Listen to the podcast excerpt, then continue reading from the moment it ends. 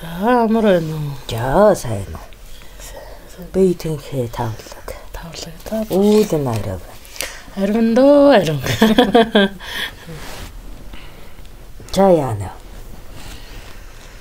Тэ бэлтэр нь нөгөө эрдэмтэй хүн боловсралтай хүн хоёрын ялгааг нэг подкаст эхлээ сонслоо. За. Тий нэг сонирхолтой санагдаад тэгээ багш хүн болохоор яах вэ? Боловсролын талаар бас нэг бууралтайгаа ярилцах гээд тэгээд зөвхөн өөрийнхөө одоо амьдрал тулгарсан тэр зүйлээсээ ярихаас илүүтэй бас өчигдөр бас өөрийнхөө мэддэг группүүд дээр хэрвээ та боловсролын сайттай уулзсан бол юу шийдвэрлэх вэ? Юуг хамгийн түрүүнд асуух уу гэж бас сэтгэлүүд бичиж авлаа. Тийм тэгээд өнөөгийн байдалд бол ерөнхийдөө боловсролыг багш наранч тэр эцэг эхчүүдч тэр ард түмэнд тэр бас гацаанд орцсон тийм ээ. Боловсрал гайж гэн сурах хүчин болохгүй байна. Багш нар хичээлээ зааж чадахгүй байна. А аль эсвэл багш нар нь эсрэгээрээ тийм ээ. Эцэг эхчүүд хүүхдүүдэд хүмүүжүүлж чадахгүй байна. Боловсролын яам нь ажиллаж чадахгүй байна гэл ингээл хэдэн талаасаа би бинийг янз янзаар хэлэх ярих юм тохиолдол зөндөө болчлоо л доо тэгээд яавал гарч шийдэл нь байх уу та бүгдийн үед ямар байсан юм одоо бид нар юун дээр алдснаас ийм их зөрчилдөөнтэй болцооч юу гэл асуух юм зөндөө байна л да. Хүүхдэд эзэн хариуцагч хайж байгаа юм байна тийм үү? Тийм. Хүүхдэд эзэн хариуцагч. За дээрэс нь хүүхдүүдэд бас өөрсдийг нь яаж сургах вэ? Сурах сонирхолтой яаж болох вэ? Яаж зөв хүмүүжүүлэх вэ? гэл ийм олон юмнуудыг л бодож ин да анги удирсан багшийн зүгээс ч бодож ин. Тэгээд ирэхээр хамгийн түрүүлээд энэ нөгөө өөрөө маш том сэдв учраас багш хүн юу нь ямар байх хэвээр юм бол гэдэг асуултаар танаас эхлэмээр санагдаад тэр үеийн багш нар ямар байсан одоо бид нар ямар байх хэвээр юм бол магадгүй хандлага магадгүй танаа үеэс нөгөө төрийн тэтгэлэг төрийн халамж багшийг одоо тойглох үйл ажиллагаа бол дутмаг. Гэхдээ хувь багшийнхаа үднээс үдгийн бол чадварлаг. Гэр бүлийн хариуцлага өндөрлөө цаг үе болно доо. Одоо төөрөө болоод гэр бүл багш гэсэн гурвалсан тоглоо. Одоо толгой байна. Тийм үү? Энэ гурвалсан толгой дээр төрөн жаахан сул. Нөгөө хоёр талдаа хүчрхэг байсан учраас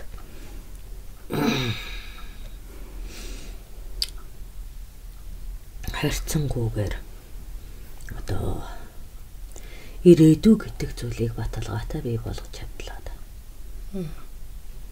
Тэгэхээр ирээдүй гэдэг зүйл юугаараа батлагдаж харагдаж байна? Хүн цөхрөл гутралын үед өвдөгөө тэмүүлж, өвдгөн тулаж босдог зүйл чинь ирээдүй гэгч зүйл шүү дээ. Яг тэр ирээдүйн эзэд чинь бидний үр хүүхэд байдаг бид нар яагаад өөрөө үр хүүхэдтэй боловсрал олгох гээд байгаагаа ухамсарлах юм бол гэр бүлийн хувьд ирээдүй баталгаажж байгаа юм. Өөрөөр хэлбэл боловсрал гэр бүлээс ихтэй.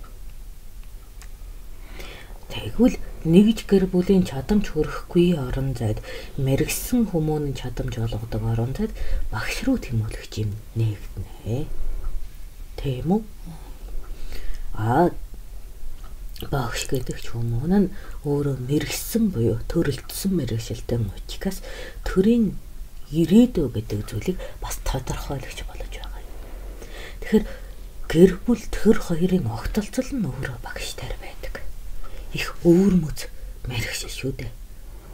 Тийм учраас улс орны ирээдүйг тодорхойлж улс орон оршин тогтнохыг хүртэл тодорхойлдог. Өөрөөр хэлбэл төрийн уртын бодлогыг тодорхойлогч нь багш байдаг. Төрийн богны бодлого буюу ахуй тэтгэх, хэм тэтгэх үйлдэлд бол ахуйч нар буюу эдийн засагч нар тийм үү санхүүгийнхэн голлох ноён бодлоготой байдаг бол төрийн уртад орших бодлогыг багш нар тогтоож байдаг. Тэгэхээр өнөө маргаашийн асуудал бол эдийн засгийн асуудал байдаг үргэлжих хугацааны бодлого дээр яривал багш гэдэг орон зайд зайлшгүй тэр төрийн бодлого чигчэрч цэлэмэж байдаг юм шүү дээ. Тийм учраас бидний хийсэн бүтээл тодорхой хэмжээний цаг хугацааг заавал авч иж ард талд нь үр дүн гарч мэрэгшил мэрэгшилээс багшийн мэрэгшил бол урт хугацааны мэрэгшил нь байдаг. Жишг нь урлаач хүн бол бүтээл хийж дууслаа үр дүн үзэгдлээ гэж. Богино хугацаанд хөдөлмөр эрхэлнэ. Гэтэл багш хүний тийм үү нөгөө бүтээл бол хүн байдаг. нийхэн байдаг. Өөрөөр хэлбэл багш хүн хийж чадлаа гэдэг нь нийгмийн соёлжлын төвшин болохоос биш өөр ямар ч хэмжигдэх хүн биш шүү дээ. Нэгж тэр шавийн амьдралаа авч явах чадвар гүн ухаан соёлжлтын төвшин ямар байгаагаас нийхэн бий болж идэг. Тэр нийгэм маань өөрөө улсын өнгө болж идэг улсын оршин тогтнол. Тэгэхээр өнөөдөр нэг хүүхдэд нэг үгийг хэллээ гэдгийн үр дүн 10 20 жилийн дараа л үзэгддэг. Тиймээс уртын мэрэгшил шүү дээ. Хамгийн хэцүү хамгийн өндөр тооцоололтой мэрэгшил. Охинжтай юу? Ийм хүмүүнийг бүтээгч гэдгийг таньж мэдсэн цагаас ямар ч улс гөр багш гэдэг мэрэгжлийг хамгийн түрүүнд сонгож тэднийг тэтгэж оршихын төлөө зүтгэж байсан. Энэ боловсрал орон зайгаан устгасан ямар ч өрөн улс авуугай одоо хүч хэрэг эдэн засаг та байсан 10 жилийн дараа мөхч өгдөг. Солон үзэгдэлтэй шүү дээ. Тэгэхээр боловсрал тогтолцоо тэг одоо тэнцвэртэй гэж хэлэх юм уу? Тийм соёлжуу байх юм бол эдийн засгийн ямар ч уналтыг даваад гараад ирдэг. Сонин. Өөрөлд өнөө маргаашийг даван туулах хүч оршдог. А боловсролын тогтолцоо өөрөө буруу гэж хэлэгдэхэд өнөө маргаашийг давах хүчгүй хүмүүс бий болох цагт л хэлэгддэг шүү дээ.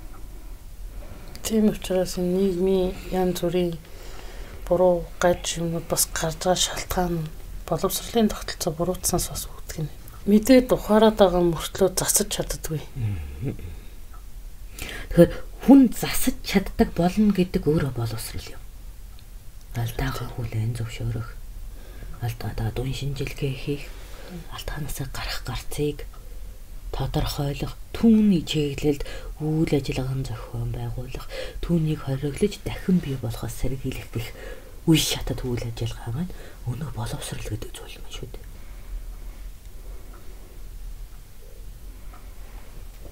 Тэгэхээр аль төвшнийх нь боловсролыг олгож байгаагаас хамаарат боловсролын ноён нурууны бодлого ямар байгааг тогтоож болно. Тэгэхээр боловсрал гэдэг бол алдааг сургадаг гэж ойлгож болно. Нэг талаараа. Нэг талаараа. Жишг нь хэлж байна шүү дээ. Алдаагаа таних. Нэг үе шат. Тийм үү? За энийг өөр үгээр хэлэх юм бол эрдэм шинжилгээ хийж сурах байхгүй. Алдаа таних гэдэг чинь. Хүн алдааснаа таньдаг. Өө алдаа байна гэж мэддэг тийм юм биш шүү дээ. Үр дүн тооцож, ажиглаж, туршиж байж л алдааг таньдаг. Тэгэхээр энэ бол анхдагч боловсрал. Огт юм уу? Алдаа оноо гэдэг үг хамт заавал явах хэрэгтэй. Зөвхөн алдаагаас эхэлж зүгээр алдаанаас эхэлдэг. Тэгэхээр мянган алдаанаас ерөнхий ганц гарц байгаад байх юм бол тэр оноо шүү дээ. Ойлгож байна уу? Жишг нь байна да. Одоо нэг наалтан дээр боловсрол олъё гэж бодъё. Тэгэхээр мод чулуу хоёр наах гэж юм гэж бодъё. Янз бүрийн наахт наалтам хавьдсыг туршиж туршиж нэг цавуулаг бүтээхтэл тэнд ганц оноо гарч ирж байгаа. Гэтэл бүтэлгүй болсон өчнөөн олон туршилт маань нөгөө алдаанууд чинь шүү дээ. Тэгэхээр эн чинь нөгөө алдаагаа таних буюу эрдэм шинжилгээний ажил чинь байгаа байхгүй юу? Тэгтээ алдаа байсан ч тухайн хүн туршлагыг өгсөн. Туршлагыг өгсөн. Бүтэмжгүй болох нөхцлүүдийг танин таниулж мэдүүлсэн ч мэдүүлж байсан. Дараа дараагийн хүнд цаг хугацааг нь хэмж өгч байгаа гэсэн. Аа, ягаад гэвэл бүх хүн мянган цавуу туршихын оронд оновчтой нэг цавууг л сонгох боломжийг бүрэлдүүлж өгч байгаа юм. Ийм хайх юм шигтэй эсвэл хайхрамжгүй зүйлийг чинь боловсрал гэж нээл. Бохомжтой. За дараад нь алдаагаа судлах, таних, дараад нь наривчлан судлах, алдаа судлах. Орон зай байдаг. Юунаас үүдээ. Яагаад гэвэл өөрөө үүдхээгүй ч амьдралд орж ирдэг бусдын алдаа маш ихээ.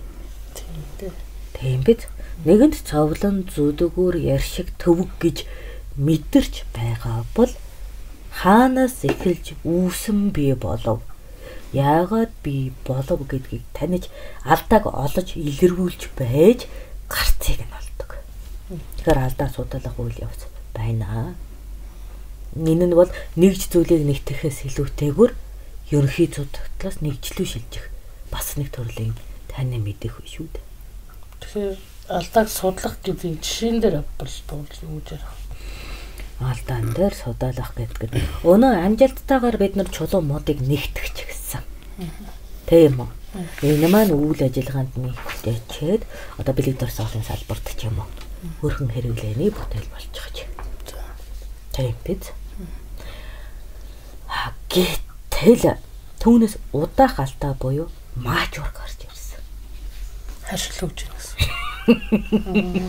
Тэр тухайн чулуу юм уу? Тухайн модноос эсвэл үнрээс тухайн чулуу байсан уу тухайн мод байсан уу? эсвэл цавуулгын бүгдэц урт хугацаанд эрүүл мэндэд хохирол үүсгэж байсан уу гэдэг асуудал хортой юу н нөгөө зохицлын зүй тогтол чинь илрээд ирж байгаа. Тиймээс хоёрт гэж хэлж байгаа юм. Аа за за за. За алдааг судалсан бол алдааг шийдвэрлэх 3 дугаар үе шат гарна. Энэ боловсролын бас л танин мэдэх үнийг хэлбэр. Нөгөө судалгаа шинжилгээний хэв загварч. Гэхдээ ямар үе шатын үйл ажиллагаа вэ гэдгээс хамаарат байна шүү дээ. За тэгэхээр нэгэнт тийм үү. Бид хүний биед тийм үү. Харшил өгдөг одоо цацраг эдвэгт чулуу сонгочоод наагаад байгаа юм уу? Тийм үү. А нөгөө ялаа шумуул өргөх зорилттой давирхаа гаргадаг зарим мод байдаг тийм үү. Тэр нь өөрөө харшлыг өдөгч шин чанартай юм уу? Тэр буруу мод сонгоцсон юм уу? Тий. Эсэргээр цавуу бүтээх гэж байгаад бид нэр бүтцийн алдаа хийчихсэн юм уу гэдгээ таньж мэдсэн энэ нөхцөлд яг тэр нөгөө мод чулуу хоёрыг нийлүүлэх шаардлагатай болсон хэрэгцээндээ тулгуурлаад зөв бүтцээ олж тодорхойлох шаардлагатай болно.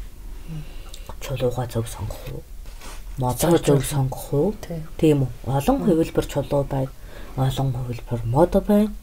Аа эсвэл нөгөө анх алдаагаа таних гэдэг үе явц.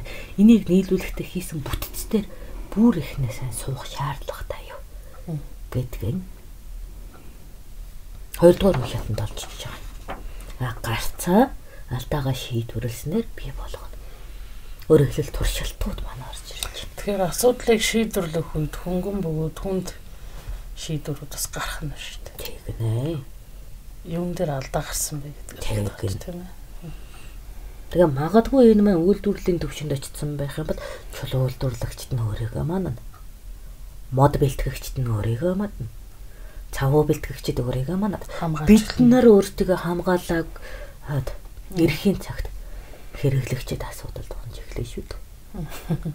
Ухамжтай юу. Тэгэхээр аль нэг шийдвэрээр тухайн үйл ажиллагаа зохисож эсвэл тухайн үйл ажиллагаа хөрчлөгдөхөөс өөр аргагүй. Энэ нь нөгөө талд маш хүнд цохилт болно шүү дээ. Гэхдээ үр дүнг тооцож хин нэгнийг хамгаалаж буюу тийм үү нөгөө ирээдүйд үр хүүхдийн аюулгүй орчныг төлөө энэ шийдвэрт хүрдэг. Өөрөөр хэлбэл би өнөөдөр хохирох нь хамаагүй энэ нь цаашид оршин тогтнох уугүй юу гэдэг асуултанд хариулах шаардлагатай болно. Тийм үү? Тэгэхээр боловсролын тогтолцоо өөрөө гажиж байгааг мэдэж байгаа бол бид нар алдаагаа нэгэнтээ мэдэж эхэлж байна гэсэн үг. Яриад эхэлж байна гэдэг чинь тийм үстэй. Аа зарим нь бас судлаад эхэлж чинь гэсэн үг. Нэг болоод хоёрдугаар хэлж алхамууд гараад гуравдугаар буюу нөгөө солих аргууд олон улсын туршлагыг судлана гэдэг чинь гуравдугаар арга барил да шийдвэрлэх гэж хичээж байгаа. Өөрөөр хэлбэл модуудыг модуудыг сольж үзэж чулуунуудыг сольж үзэж цагуулгыг сольж үзэж байна гэсэн үг. А гэхдээ энэ гурав хамттай хэрэглээ болох ёстой гэдгийг бол мэдээд байгаа. Тийм биз? Тэгэхээр одоо гарч байгаа одоогийн нийгэмд байгаа энэ алдаа дутагдлаас гутрахаасаа илүүтэй бид нар харин босхын тулд тийм ээ Би алдаа дөрвөн үе шаттай гэж хэлсэн дээ. аа за тийм Алдаага хориглох дөрөвдүгээр үе шат. за Өөрөөр хэлбэл бид нэр шийдвэрлсэн дахиад энийг маань шинээр бий болгож ирээдүйд маань бүтээж болно. Аа. Ягаад гэвэл бүхэн давтагдах үе шаттай байдаг шүү дээ. тийм үү? Бүгд л адилхан хөлд орохоос эхэлдэг. Бүгд л адилхан хилд орохоос эхэлдэгтэй адилхан чиний алдааг яг давтах боломж байдаг. Тэгэхээр алдаагаа хориглох гэдэг бол өөрөө боловсролын сан юм.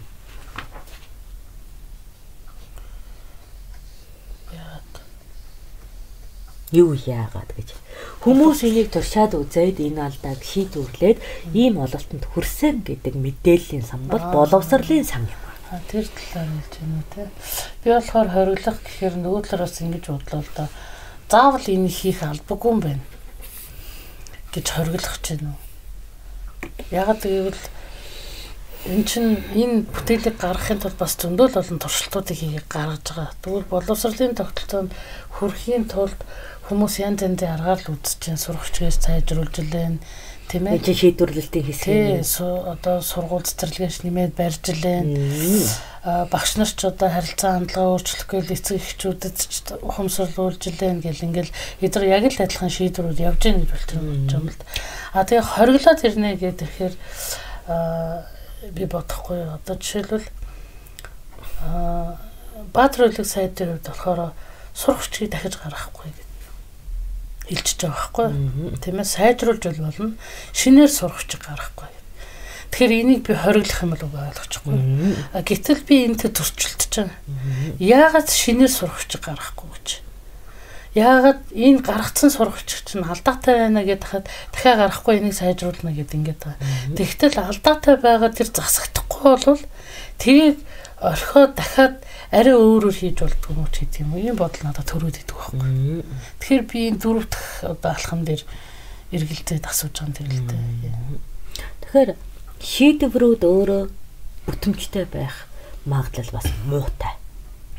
Ягаад гэвэл цогцоороо буруу байж болно. Буруу чулуу, буруу цавуу, буруу мод анхнаас энэ хямд төсрийн хуулиар ороод ирж иж болно. Ашиг сонирхлын Ашиг сонирхлын хуулиар ороод ирж болно. Тийм биз? Тэр үед гурвуулангийн хохирохоос өөр аргагүй болдог. Гурвуулаа тэр үйл ажиллагаанаас гарч нөгөө аюулгүй чулуу, аюулгүй цавуу, аюулгүй мод болох шаардлагатай болно. Тийм биз? Тэгэхээр нэг нь биш бөөнөрөө бултаараа байж болдог л байхгүй. Тийм учраас тэр одоо асуудал бүний дөрөвдөх нь гэж ойлгож болох уу Тэгэхээр тэр бүрэн шийдвэрт хүрэхийн тулд бид нэр шийдвэрийн орон зайд маш их судалгаа, шинжилгээ үр дүнг бас үүсгдэг. Тэгээ эцсийн шийдвэр буюу хадгалагдаж соёлжих орон зай маань дөрөвдөх шийдвэр юм шүү дээ. Өөрөөр хэлбэл Учраас боловсролын сан гэж. боловсролын сан. Тэгэхээр тэр хүн одоо нөгөө нэг сургууль дээр диплом бичгээр аваад үлдчихдэг. Мм. Энэ шиг юм үлдэж байна гэж ойлгож болох? Өөрөөр хэлбэл бүх талд бүх гурван үе шатад тохиолдсон үйл явдал маань боловсролын санд хуримтлагдаж байх юм бол цаашид ирээдүйд ижил төрлийн алдаа гарахгүй. Өөрөөр хэлбэл түүх бичигдэх шаардлага чинь ингэж гарч ирдэг. Тийм учраас түүхээсээ суралцсан. Өөрөөр хэлбэл боловсролын сан бол өөрөө түүх юм аа. Боловсролын сан чинь өөрөө хууль юм аа. Ерөөсө хоёр талбарт л явагдаж штэ. Сан маань үсэж биш үү дээ. Нэг нь түүх болж намын сан үсгэн. А нөгөөх нь үнэхээр болохгүй шүү гэж шүүн тунгаагадаад хууль засаг болж хувирна. Тэгэхээр боловсрал чинь өөрөө хууль юм аа, боловсрал чинь өөрөө түүх юм аа. багш нараас э, яад сая өөрөө хэллээ шүү дээ. сольж болдго юм бэ гэхэл энэ багш нарын энэ цайдад тандсан дээр ингэж шүү дээ. Жил болгон ном сольж завхарч байхаар чансаатай ном хэвлээд анги дамжуулж байл та гэж байгаа байхгүй. Тэгэхээр жил болгон ном хэвлээд идэг юм биш үү? Тэгдэг. Аа тэгэхээр энэ энэ яагаад ийм байдгийг хэрэг гэж байгаа вэ? Одоо энэ сүүлийн хэдэн жилүүдэд ийм болчихгүй. Одоо жишээлбэл та ч гэсэн одоо сайн мэдэн дээ бүгд нь цагаан толгой гэл те цагаан толгой гэж одоо 2 сая гаруй сурагчид ашигласан байна гэж байгаа байхгүй. Тэр бол одоо бид нар ч тэр цагаан толгоогоор л явж исэн шүү дээ. А тэгтэл одоо сүүлийн жилүүдэд болоод ирэхээр нөгөө цагаан толгой шиг тийм тогтвортой байх сурагч байхгүй. Одоо би нөгөө талаар нь харах юм бол мөнгө санхүү хөөж ингэж харж байгаа. Олон сурагч гарах тусмаа мөнгө идэх арга. Гэтэл тэр одоо Монгол улсын боловсролын их сургуулийн хүндэт профессор одоо тэр гончин лхаах уу гэд багш байгаа байхгүй цагаан толгойг төхөөс мундаг юм ихтэй багш шүү дээ. Одоо настай багш те. Энэ багшийн төхөөсөн цагаан толгоогоор бол а 2 сая гаруй хүүхэд сурч хүмүүдчээ битцсэн байгаа байхгүй. Тэгтэл ийм чанартай чансаатай сурах ч үгүй бол энийг солиодохыг хүсэхгүй шүү дээ хүн. А гэтэл одоо яг үедээ тухайн цагаан толгойг одоо багш нар харах юм бол учир дутагдaltaй болно шүү дээ. Чин тухайн он жилүүд гэдэг чи өөрөө бас ямар үе бэлээ. Одоогийн он хэрэглэгчийн жилүүдтэй л болчихж байгаа юм л да. Өөрөөр хэлбэл 8 насны сэтгхүү зориулсан сурах бичиг 6 насны тохиромжгүй болоод ирнэ. Энэ үед солих шаардлага үүснэ. Үүсэж байгаа. А тэгээд одоо үүсэт эрэнгууд яг энэ нөхцөлд энэ 6 настангуудад таарсан энэ 7 настангуудад таарсан сурагчдыг хийхдээ учир дутагдал гаргаад эхэлж байгаа байхгүй. Одоо нөгөө багш нарын урт хугацааны тийм ээ тэр нэг бүтээлүүд маань богинохон хугацааны бүтээл болж хувирж байгаа. Тэгэхээр нөгөө нэг судлаа шинжилгээ гэдэг юм байхгүй болоо туршилт гэдэг юм байхгүй болоо тохон хүний зохиосон оюуны бүтээлийг мөнгөний одоо сонирхол болгож гаргаад байгаа учраас энэ сурагч солигдоод эхэлчихэж. Тэгэхээр нөгөө талаар багш нарын ингэж хэлдэг зөвч би бас адилхан багш. А яагаад энэ сурагчийг сольж болохгүй гэж. Тэгэхээр тэр сурагчгээр одоо шилүү би мэдээлэл зам багш хүн те. Мэдээлэл технологийн тэр сурагчдуудаар хүүхдүүдэд ингээд хичээл заах гэхээр онлын хувьд мэдлэг дутуулчихдаг. Тийм ээ тэрийг дуурайгаад ингээд компьютер чиглэх юмнуудыг заагаад явах гэхээр бас дутуулчихдаг. Ингээд ирэхээр багш заавал хажуугаар нь тарах материал юм ажлын хуудас хийж хүүхдүүдэд ажиллуулж эхэлж байгаа. Тэгвэл энэ бүх дутуу орон зайг нь нөхөөд явъя.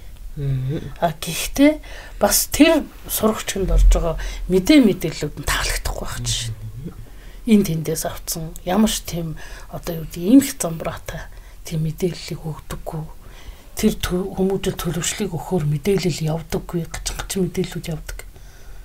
Тэр баг ингэ сурагч гэсэн байсан да нэг бааж байгаа хүүхд хүний энэ зурагтай жишээ. Сурах хичгэн дээр ямар зураг олдохгүй байгаа ш очиж очиж тийм зураг тавиад тах та чи яадаг юм. Жишээлбэл. Тэгэхээр өөрөө сурах хичиг гэдэг маань өөрөө бас тэнд орж байгаа мэдээлэл маань өөрөө бас цензуртэй байх хэрэгтэй юм болов үн цэнтэй байх хэрэгтэй юм болов гэж бодоод байгаа байхгүй. Тэр маш олон талын ямиг өгөх хэрэгтэй юм болов. За ийм байна. 6 настай хүүхдэд тийм үү? 6 настай хүүхдэд боловсрал заалаа гэх юм бол нөгөө таван мэдрэхүйн анхдагч сургалтыг зохион байгуулж байдаг. Ойлгож байна уу? Тийм. Тэгээд нийгмийн харилцааны анхдагч боловсрол соёлжлыг өгч байдаг. Тийм үү? Тэгвэл би энэ дээр шүүх хурал өмгөөдлийн хуулийг оруулаад ирээ л да. Бүгд л гинт хэрэгтэн болд юм чинь гээд. Тийм. Өөрөөр хэлбэл би тэр хүүхдийн суураас нь эвдэлт хийж штт. Өөрөөр хэлбэл тэр хүүхдийн сэтгэхүйг би бүх хүн муу байх боломжтой гэдэг эвдэрлийг үүсгэж сургаж байгаа байхгүй. Тэгэхээр үнэхээр 6 настанд бол гэмт хэрэгтний ертөнц бол хэрэггүй. Тийм үү? Илүү алдаа оноо гэдэг зүйлийг ойлгох часан 14-өөс дээш насны тохиромжтой мэдээлэл юм л да. Ухамжтай юу? Харин 6 наснд гэмт хэргийн мэдээлэл биш, аюул ослын мэдээлэл бол хэрэгцээтэй мэдээлэл юм нухамжтай юу. Тэгэхээр ядаж ийм наадад захын дэнсэ боловсралт хэрэгтэй байдаг. Нас бие онцлог сэтгэхүүгээс улбаатай. Нухамжтай юу. Нөгөө тайгуур 6 настай маань дундаж ахгүй ямар байгаагаас хамааралтайгаар бас мэдээллүүд нь боловсрж идэг. Өөрөөр суурин иргэншил ноёлцсон байхад малчин боловсрал болгоод байж болдоггүй. Малчин боловсрал ноёлж байхад суурин боловсрал орлогоод байж болдоггүй. Тийм үү? За нийт аж ахуй тариаланчийн бүл ажиллагаатай байхад тийм үү? Урлагийн салбар сургаад байж болдоггүй. Нийт хүн ам нь өөрөө урлагийн салбарын хүмүүс байхад тариачдын боловсрал олгоод байж болдоггүй. Энэ нь танин мэдэх үе болохоос боловсрал биш байдаг. Ухамжтай юу? Тэгэхээр яг энэ их хорвоогийн танин мэдхүй дотраас тийм үү нас биеийн онцлогт тулгуурлан аль хэсгийг нь боловсрал гэж үлээ зөвшөөрөх үү? Аль хэсгийг нь сонирхол хөгжлийн суурь болгож танин мэдэхүй болгож хужрыг тааруулах өөрөөр хэлбэл ерөнхий орц хоолны мах ногоо бол боловсрал. Тэн дээр нэмэгдэж байгаа давс амтлагч нь бол танин мэдэхгүй байх шаардлагатай байхгүй юу? Тэгэхгүй давсаар хоол хийх гээд байгаа юм шиг тэнэглэл хийж болдоггүй. Боловсролын байгууллага гэж ийм л зүйл. Ухамжтай. Давс хоол нь мөн мөртлөө дангаар хоол болж чадахгүй. Энэ нь дан танин мэдгүйгээр боловсрал олгохгүй л гэсэн үг юм шүү дээ. Тэгэхээр нийгэмд хэрэгтэй талаас нь гэвэл гарцаар хэрхэн зөв гарах уу? тийм ээ гэрлэн тохоогоо мэддэг байх. Одоо жишээлбэл хот суурь иргэшэлэхээр хүүхэд би яагаад энэ талаар ярьж байгаа нөхөр нэг подкаст ингээд сонсч чад нөгөө 3 настай хүүхэд тийм ээ одоо нөгөө өөрөө өөрийгөө авч явах хэрэгтэй гэдэг зүйлийг би сонсч ирсэн л та. Тэгэхээр 6 настай хүүхэд бол одоо 3 настай хүүхдээс дахиад 3 жил илүү амьдарсан байгаа учраас нийгэмд орж ирж байгаа тэр хүүхэд бас л адилхан тэр гудамжинд бие зүв авч явах бол байгаа юм л да. Тэгэхээр сурах хүчит нь илүүтэй тийм таны мэдхүн чиглэлийн юмнууд нь орхон зөв гэж байна. Энэ таны мэдхгүй биш жинхэнэ боловсрал өөрөөр хэлбэл тухайн нийгэмд яаж бие авч явах вэ гэдэг бол нэгдээ хувь хүний хүмүүжил нөгөө талдаа жинхэнэ боловсрал буюу нөгөө гимт хэрэгтэй болохгүй байх нөхцөл нь шүү дээ. Соёлжуулна гэдэг чинь. Тэгэхээр хүүхэд яагаад гимт хэрэгтэн болж байгаа вэ гэж бодъё л доо. Өнөө зам тээврийн масалд өөрийгөө оруулаад байх юм бол энэ гинт хэрэгтэн гэсэн үг л дээ хүүхдийн хувьд. Яагаад гэвэл өөр нэг хүнийг гимтэн болгож байгаа шүү дээ. Санаатай болоо санаанд гүйллийн орон зайд. Гинт гүөх. Тийм. Машины урдуур гинт гүөх. Тэгэхээр эн чинь уул нь боловсрал мөн шүү дээ. Бусдыг хамгаалаж өөрөөсөө болж хохирохгүй байна гэдэг чинь боловсрал байхгүй юу? эзэмших ёстой тэргүүн боловсруулаад байна гэж шүү дээ. Тэгэхээр боловсрал гэхээр бүр ингээл асар томор бодхоос илүүтэй 35 өсгөө 6 настад нь одоо заагаад байгаа үстэй. Тэрүүнийг л боловсрал гэж үздэг байгаа. Боловсрал гэхээр бүр томор л бас боддог л та. Төсөөлдөг л та. Тэгэхээр ерөнхий боловсролыг байна да. Нэг гурван чиглэлд бид нар бол боддог байсан. Соёлжлийн боловсрал буюу нийгмийн харилцаа шүү дээ. Соёлжлын боловсрал. Соёлжлын боловсрал буюу нийгмийн харилцаанд хэлнэ. Тухайн хүнийг яагаад ч байсан тэр нийгмийн харилцаанд буюу төрд бэлтгэгдэх ёстой. Яг бол ажиллах хүчин болно. Ирээдүйн боловсруулж. Тийм бид. Тэгэхээр манай улсад ч байсан гадаад улсад ч байсан хамаагүй тэр бол нийгмийн харилцаан дотор л болсон. Тэгээ ууланд насаар авслахгүй нүнэ шүү дээ. Тэгэхээр хамгийн тундын соёлжлыг үүсгэх бол үндсэн боловсрал. Өөрийгөө тийм нийгэм донд яаж авч явах вэ гэдэг боловсрал шүү дээ. Нийгэм донд яаж илэрхийлэх вэ? Нийгмийн харилцаанд яаж орох вэ? Хууль эрх зүйг яаж сахих вэ? Хууль эрх зүй яаж бүтээгддэг? Өөрийгөө хууль эрх зүйн орон зайгаас яаж хамгаалдаг? Их ерөнхий боловсрал. Мөн үү? Тэгвэл энэ ерөнхий боловсролыг заавал 6 настангууд бага эмчин гэж хаягахгүйгээр харин ч идрээс эхлэх хэрэгтэй юм шүү дээ. Юу зурага. Төрсөн цагаас өргөний үнэмлэх авж нөгөө нэг гэрчилгээ аваж энэ Монгол улсын боловсролын байгууллагт хамаарагдана гэсэн тэр мөчөөс боловсролжуулныг хэлж байгаа шүү дээ. Гэхдээ тэр нөхцөлд бол эцэг ихийн гэр бүлийн хүмүүжлэр явж байгаа шүү дээ. За бүр нарийн ярих юм бол тээгдсэн мөчөөс боловсрал эхэлж байгаа. За. Ухаж байна уу? Яагаад гэвэл эрүүл саруул хөөхөл нөгөө би эргэтэн тогтолцоо бүрэн байхыг ихэд боловсрал олгож би болгож байгаа. Тэгэхээр эн чинь боловсрал бүр олдохоос эхэлж байгаа. Тийм л дээ. Гэхдээ одоо боловсролын байгууллагын хувьд энэ чинь боловсролын байгууллага өөрөөр хэлбэл төрхөөс нь өмнө бэлддэг байхгүй юу? Ойлгож байна. Тэр гэр гэр бүл долгогдож байгаа боловсрол хүртэл боловсролын байгууллага гэж үзээд байна уу те? Тэгэлгүй яадаг. Хоёр хүмүүн хуслан суулаа гэр бүл болж байна. Хүүхдтэй болох нь ойлгомжтой. Тэндээс л боловсрал. Тэр гэр бүл ирээдүйгөө бэлтгэх боловсрал олгогдож эхэлдэг. Ухамжтай юу? Тэгэхээр яг хүүхэд төрөө 6 нас хүрээд боловсрал эхлэх байгаа юм биш үү? Би бүрдлийн орон зайнаас нь л зүв зэгцтэй. Гэрийн хүмүүжлийн орон зайнаас нь төрийн өгөгдөх эрх чөлөө хүртэл нь боловсруул. Ухамжтай юм. Өөрөөр хэлбэл бие, дан, нийгмийн хариуцлага үүрэг хүлээх чадвартай эрх хэдлэх боломжтой тэр хүн хүртлэх боловсрал байхгүй юу? Ухамжтай. За хоёр дахь боловсрал бол тийм үү? Аюулгүй боловсрал. Буюу ахын боловсрал.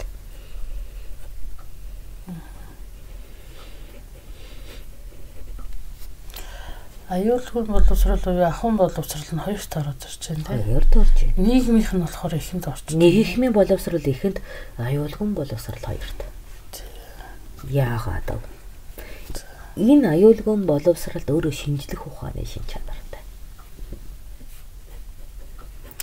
Яагаад гэвэл хоол хийн гэдэг бодис хувьслын боловсрал. Гал тулна гэдэг бол бодис эргэхийн боловсрал газрын зураг уншина гэдэг бол төрийн боловсрал. Маш нарийн шин чанарлуу тэмүүлж болдог. Байгалийн танин мэдөхөө рүү хөрвж болдог учраас. Хоёрдугаар боловсрал. Тэр талаас хоёрт орчиж байна тий. Өөрөөр яаж заах юм бэ? Ус буцалж байна гэдэг бол бодис хувьслын шин чанар биш. Бодис хөдөлгөөний шин чанар шүү дээ. Тэгэхээр энэ чинь нарийн тайлбартай. Зөв тайлбарлаж явахгүй бол хүний бүтээлч чанарыг устгадаг. Тэгэхээр аюулгүй бөгөөд авахч байна гэдэг боловсрал бол морин сэтгэмж. Бүтээч байдлыг хөгжүүлэх боловсрал юм. Ухамжтай юу? Мал маллан тийм үү? Төмөр боловсруулж ур хийн, оёдол шидэл хийн. Бүгдээр ахын боловсралууд. Тийм тань болгон дээр өөрөнгө гэсэн өвөрмөц аюулгүй ажиллагаа юм гэдэг. Нөхөмжтэй юу?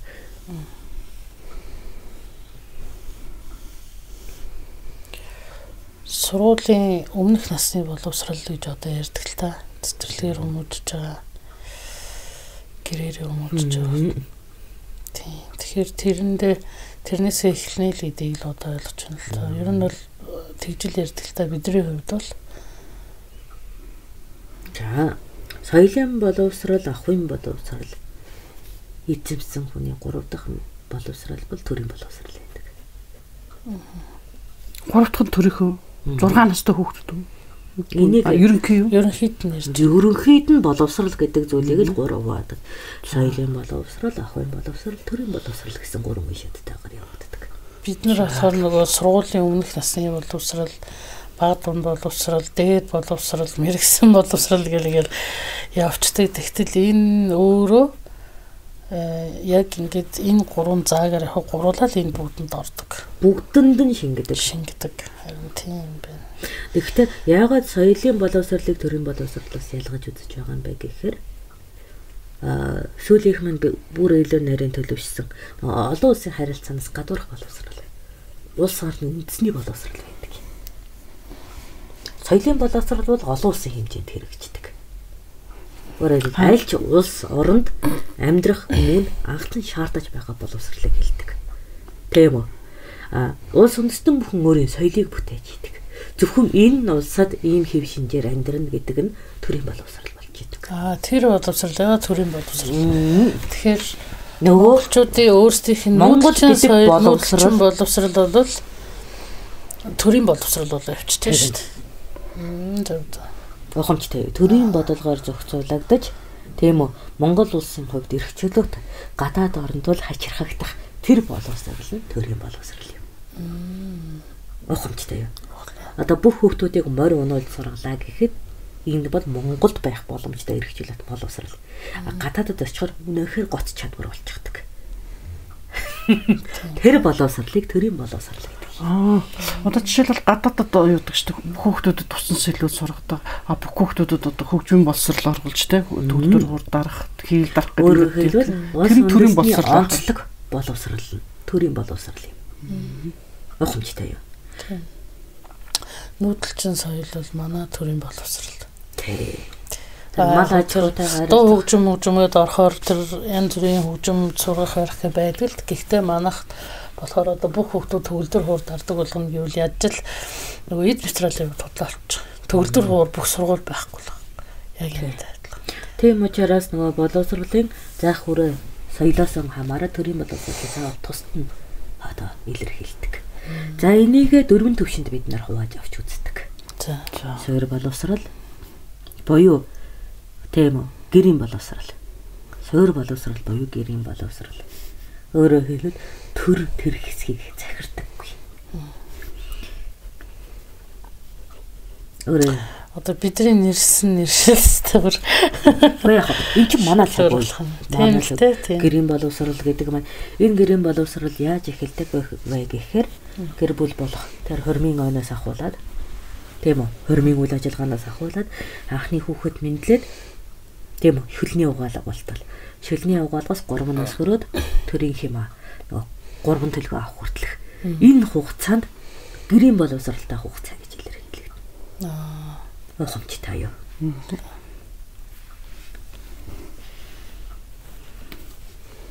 Тэг энийгээ суур боловсрал гэж хэлдэг. Суур боловсрал буюу гэр бүлээс солгогдож ирсэн боловсрал. Энэ суурин дээр л бид нар хүнээ бий болгоно шүү дээ. За дараагийнх нь Монгол улсын тийм үү? Монгол улсын за бид нар бол хамаг Монгол улсын гэж Тийм та тийм. бүр нөгөө нарийн тодтогчмжаа хэлнэ. Нэг жирэгний ерөнхий чадамжийн боловсрал гэж. Одоо бидний хаар бол ерөнхий боловсролын сургууль гэдэг. Ерөнхий чадамжийн боловсрал. Ерөнхий боловсролын сургуульд эзэмсэж байгаа боловсролыг ингэж хэлж гэнэ үү? Энийг бол ялтчгүй сургуулийн төвшөнд буюу зохион байгуулалтын төвшөнд хийдэг. Одоо бид Ерөнхий чадамжийн боловсралыг. Өөрөөр хэлбэл наривчлсан багштай боловсрал. За яг. Эндээс наривчлсан багштай үйл ажиллагаа маань эхэлдэг. Тэгтээ яах вэ? Бичиг заадаггүй л дээ. Юу заах вэ? Ан хийх чадвар. Аа. Амьдрах ухааны юм уу? Одоо биднийхэр бол амьдрах чадвар юм. Амьдрах чадварын боловсрал нь. Өөрөөр хэлбэл нэгж өрөх айлын эцэг ерөөхдөө ичүүд дээр боловсрал олгодог байсан. Тухайчлан. Амьдралаа хэрхэн авч явах? Тийм. Өөрөөр хэлбэл тэр эмэгтэй тэр гэр бүлийн хүүхдүүдийг бүгдийг тэжээж гадаад идэх өндөртэй байгаа ирчүүдийг энэ боловсралд хамруулах боломжтой байсан. А нэгж хүн бүхэнд гэхээр зардлаад байхгүй шүү дээ жижигхэн төр юм чинь. Газар нутгийн хувьд ч гэсэн танаа газар нутгаас дөрөвний нэгийг нь л эдэлжсэн шүү дээ. Одоо ч та нар хэрэдийн нутаг тийм үү? Асуудын нутгийг эзэгэнцэн сууж байгаа учраас арай уужим хүн амж олонтой байгаа. Бид нар ч өөрөө жижиг төр ус байсан учраас зөвхөн эрчүүд дээр боловсрал баримтлах гарааны цаг үе юм шүү дээ. Тэгэхээр энэ нэг жи өөрөх айлын эр хүн чадвартай байхын өөднөөс нэг жирэгтэй хүүхэд дээр бодлого боловсруулж боловсрал болгож байсан. Тэгэхээр хамгийн дөрөнд хоолтой байгаа залгаж байж хүн амьдаар нь шүү дээ. Тэгэхээр тэр хоолтой залгах ухааныг өмөжүүлдэг байлаа. Соёл гэдэг зүйлийг үүсгэн. Өөрөөр хэлбэл нэгж өрөх айлын эцэг бүхэн жаа шүү дээ. Өөрөөр хэлбэл төрийн мэдээлэгч төрийн хянагч шүү дээ. Тэгэж байж би нөгөө гадаадын буюу тийм үү. Кеданы, мэрэгдийн, хэрээдийн довтолгооноос сэргийлж чадна. Тэр соёлоо үүсгэдэг боловсрал юм. Тэгээ цэргийн зохион байгуулалтын анхдагч ойлголтуудыг өгнө. Яагаад гэвэл хязгаарч хамаагүй дайм болох боломжтой учраас ядаж арт ингэж зохион байгуулагдаад хинээс залгаагүй ингэ загсцсан байх ёстой. Гэх мэт. Анхны соёлжилтын боловсролууд олгогдно. Ахын боловсрол, цэргийн боловсрол хоёр. Ерөнхийдөө богино хугацаанд олгогдно. Ухамжтай юу? Ухлаа. Эхэндээ ийм байж байгаад нэгж эргэн ерөнхий чадамжийн боловсрал маань төр уулас маань харьцангуй тогтвортой болоод инх болоод ирэхин цагт отгийн мэрэгдийн уул бат тайгаар 7-оос дээш насны хүүхдүүдэд олгогдож эхэлсэн. Төр тогтвортой болох цагаас инхийн цагаас ухамжтай. Энэ нь одоо 7 насны шинжээний дараагаар тухайн хүүхэд ямар чиглэлийн мэдээллийг эзэмшиж ямар мэрэгчлэлтэй болох вэ гэдгийг тодорхойлогдох тэр мөчөөс эхэлж байсан. Ухамжтай. Энэ та нарт амар санагдаж магадгүй. 7 настайгаас эмч болдог. Эмч. Эмч болдог. Домч болно. 7 настайхаас төмөрийн урлаач болно. Биений хувьд авч үзэх юм бол хэцүү шүү. Төмрийн урлаач гэхээр чинь Гэхдээ яг бэлтгэжил эхэлж байна гэсэн үг л дээ. Тэнд чинь а бэлтгэж эхэлж байгаа тийм мэрэгжлийн хүмүүсийг дагалдаад тэгэл харна ш. Тэр орчинд тэр газар амьдрахаар ч хүсэн хүсээгүй мэдээллийн авна л гэсэн үг. тийм байна. 7 нагаас тал цэрэг болох нь тодорхой болдог. 7 настайгаас төрийн албан хаагч болох нь тодорхой болж 7 нагастайгаас багш болох нь тодорхой. Мэргэжил сонголт шууд 7 настай дээр ирж байсан. Тэгэхээр хүүхдийг маш сайн адж гин гэсэн үг шүү дээ. Ерөнхийдөө нөгөө суур боловсрал ямар байснаас ахуулаад нарийн мэрэгжил нь тодорхой болдог байлаа. Аа Тийм үү? Хатуу ёс заншилтай өсөх хүмүүрсэн хүүхдүүд тийм үү? Багшийн боловсролын орон зай юм уу? Эсвэл төрийн албан хаагчийн орон зай лөө одоо сонгогддог байна. Тэгэхээр бид нар одоо яаж вэ? 10 12 жилээ сураад тэгээд одоо дээд сургуульчмаас 4 жил сурна те. Нарийн мэрэгжил рүү орох юм. Төгөөд 21 настайдаа бүрэн тухайн мэрэгжлийг эзэмссэн. Тийм үү? Хохирлын орон зайд толбгүй мэрэгчлэлтэн бэлтгэдэг байлаа. 21 нас хүртлээр алдаа оноо бүх юмыг үзсэн байна гэсэн. нь гэсэн үг. Бүх юмыг судал шинжилсэн байна гэсэн. Өөрийнхөө мэрэгчлээ. Тий. Бусад мэрэгжил биш. Тий. Өөрөө нарийн мэрэгжлийнхаа. Өөрийнхөө нарийн мэрэгчлээ. 22 настайдаа дээд сургууль төгсөөд багш болж байгаа. Одоогийн нэг те 5-аас 10 жилийг туршлах хур- хуримтлуулж багш гэдэг мэрэгжил ямар байх хэвээр багш гэдэг Бид нар бол мэрэгжил 15 настайгаас туршлага хурааж эхэлдэг байсан. Хомчтай юу. Тийм. Тэгэхээр яг боловсролын тогтолцооны өөр хэв шинжилтэй.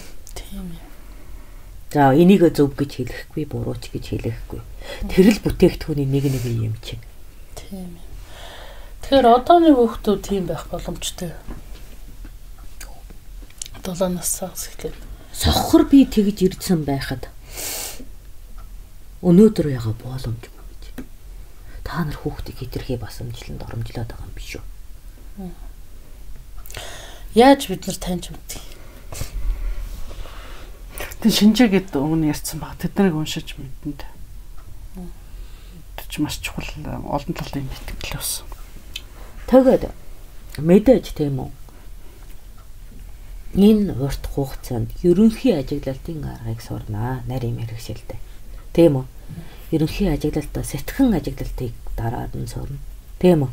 Гаршин ажиглалтыг сурна гэсэн гурван ажиглалтын аргыг сураж байж л мэрэгшилтэн болдог байлаа.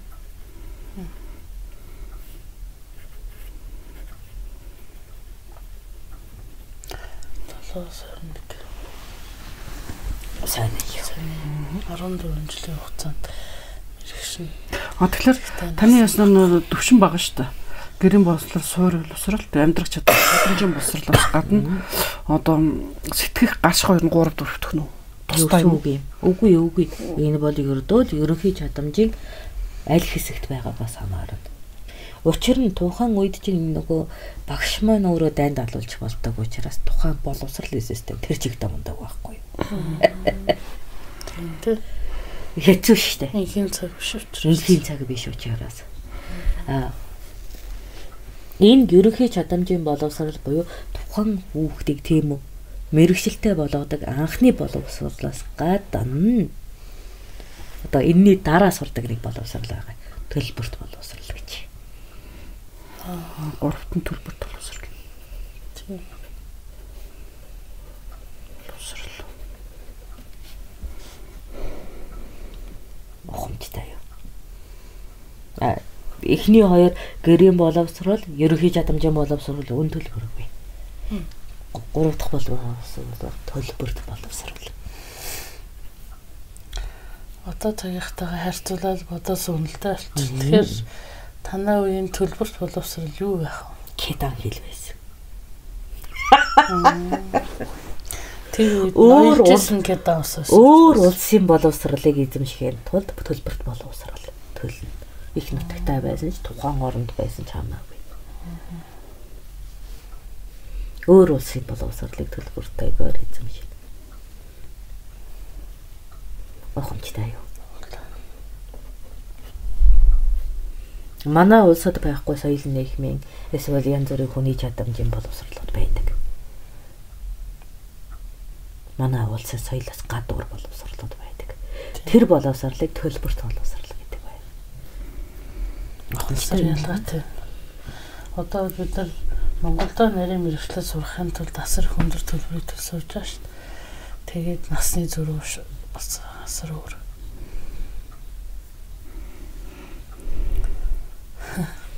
За дөрөвдүгээр цэргийн боловсрол. Цэргийн боловсрол төрийн албан хаагчийн боловсрол хоёр нэгд ороо. Бүх цэргийн боловсрол эзэмшигч төрийн нарийн мэрэгжлийн боловсрол эзэмшсэн байдаг. Эрэгтэй эмэгтэй хамаагүй шүү.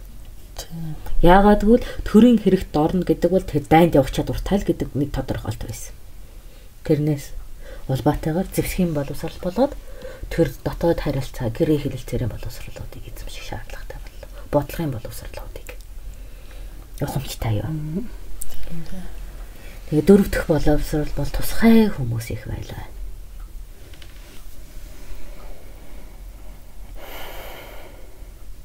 Ухамжтай юу? Ямар одоо хүмүүсийг тусгай гэж үздэг. За нэгтээ язгууртан байх юм бол тусгай шүү дээ. Өөрөөр хэлбэл энэ төрлийн боловсролын үе дамжсан, өв дамжсан боловсралтай үр хөвгүүд байдаг. Артуу дундаасаа байх юм бол ой тайт, ой сайтай, биеийн хүч гайхамшигтай, уран сэтгэлгээтэй гих онцгой хүний авьяас бэлэгт тулгуурлан сонголт хийгддэг байсан.